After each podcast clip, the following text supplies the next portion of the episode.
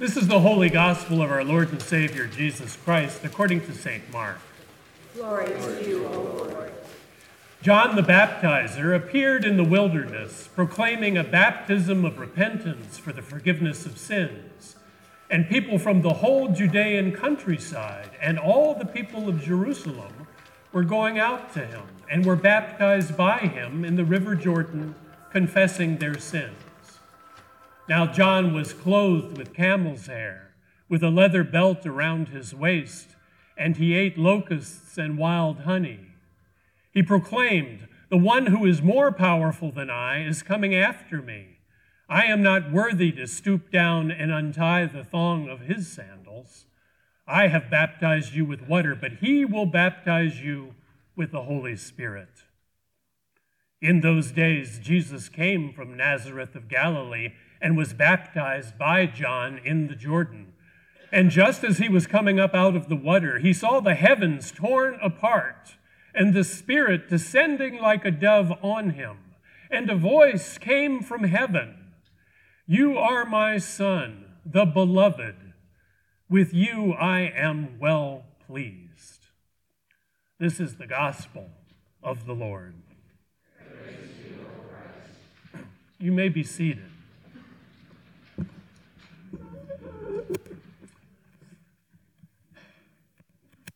I still can't quite believe that we did all that this morning, but I'm so grateful to God. Early on in my campus ministry as the Episcopal chaplain at Harvard, a young freshman, I'm going to call her Emma, that was not her real name, she came into my office, sat down, and blurted out, It's only a matter of time. Only a matter of time until what? I asked. It's only a matter of time until I'm found out, she said. Becoming increasingly nervous about what revelation might be coming, I turned to her and said, So, what exactly did you do? Oh, don't worry, Emma assured me. I haven't done anything. It's just that I now know that I don't belong here. It's only a matter of time before everyone at Harvard discovers that I'm really not smart enough to be in this place. Now, I knew Emma well enough to know that she was, in fact, quite accomplished, and there was every reason to believe she would flourish at the college. And so I did my best to persuade her as much. You don't understand, Emma insisted. In every one of my classes, there is a valedictorian on one side of me and a person with perfect SAT scores on the other. And that's only the beginning. They usually also speak two or three languages, play the French horn in their spare time, and have already founded a successful nonprofit in high school. I don't have a chance.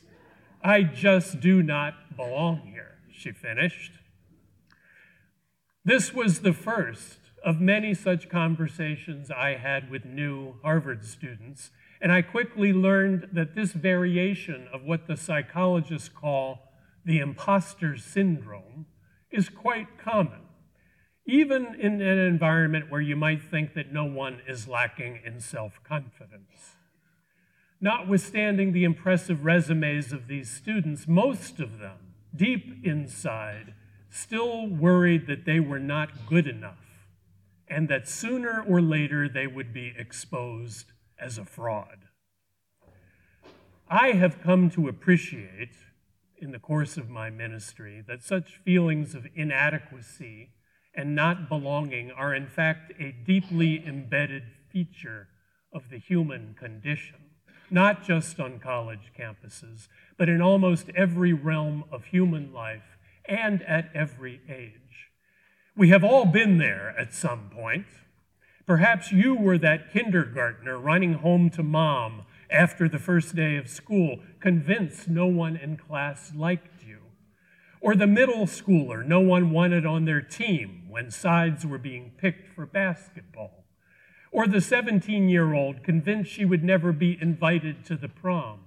Or the hardworking employee who never seems to get the promotion or the otherwise successful businesswoman who wakes up one day and realizes that despite her success, she doesn't have a single really true friend in all the world. The world, it seems, never stops measuring and judging us. The incessant noise from out there is that if we really want to belong, then we must perform, excel, produce, look good, be smart, and otherwise meet the rising bar of somebody else's expectations. Most of us, I suspect, live with this dissonance the dissonance between our deepest yearning to be loved as we are and the unrelenting, What have you done for me lately chant of a seemingly heartless world. We are, in a phrase, lost sheep, longing to belong, searching for the unconditional love and protection and encouragement of a faithful and devoted shepherd. Which is why the single most important thing for all of us to hear this morning are the words God speaks to his son as Jesus stands knee deep in the River Jordan. What God says to his son as he comes out of the waters of baptism is this You are my beloved child in whom I am well pleased, in whom I delight. God does not speak these words at the end of Jesus' life, after he has proven himself worthy as a son. God does, make, does not make Jesus pass a test before God makes his love known. Indeed, you'll notice that the temptation of Christ's story comes after, not before, God's declaration of love for his son. God speaks words of love for his son right here at the beginning of Mark's gospel, before anything else happens, at the moment Jesus is baptized. And what is perhaps most extraordinary about Jesus' baptism is that when God speaks his words of unconditional love to Jesus, he is also speaking to each one of us. We know this is true because God sends Jesus into the world to accomplish this very purpose to invite every single person to stand with Jesus in the waters of the Jordan, to be claimed as God's own, to receive the blessing of the Holy Spirit and to hear these exact same words whispered in our ears. You are beloved. You're chosen by God. God delights in you. Jesus comes into the world to draw each one of us closer to God's heart. And if that's not wonderful enough, here's another beautiful thing about baptism. Our relationship with God is the one relationship in life we can't screw up. And the reason we can't is because we didn't establish it. We can neglect our relationship with God, we can deny it, we can try to run away from it and ignore it, but we cannot destroy it for the sacrament of baptism makes an irrevocably wonderful claim on us, whether we like it or not. You see, God loves us too deeply, too completely to ever let us go. And one of the real joys of discovering these core truths about baptism is that we are suddenly inspired to share this good news with others. As the Jesuit priest Henri Nouwen puts it, quote, the real beauty of knowing that God has freely chosen to love us is that we soon discover within ourselves a deep desire to reveal to others their own chosenness.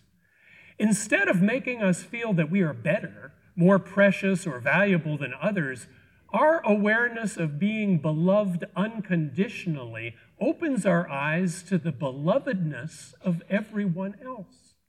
That is the great joy of being chosen by God, the discovery that others are chosen as well. Once we deeply trust that we ourselves are precious in God's eyes, we are able to recognize the preciousness of others and their unique place in God's heart. End quote. Which brings me back to that young freshman, Emma, who walked into my office that fall day so many years ago. It was probably 11 years ago. With God's help, she overcame her feelings of insecurity and inadequacy, as I suspected she would, and she thrived at the college. She became a member of our Episcopal campus ministry, eventually being elected president.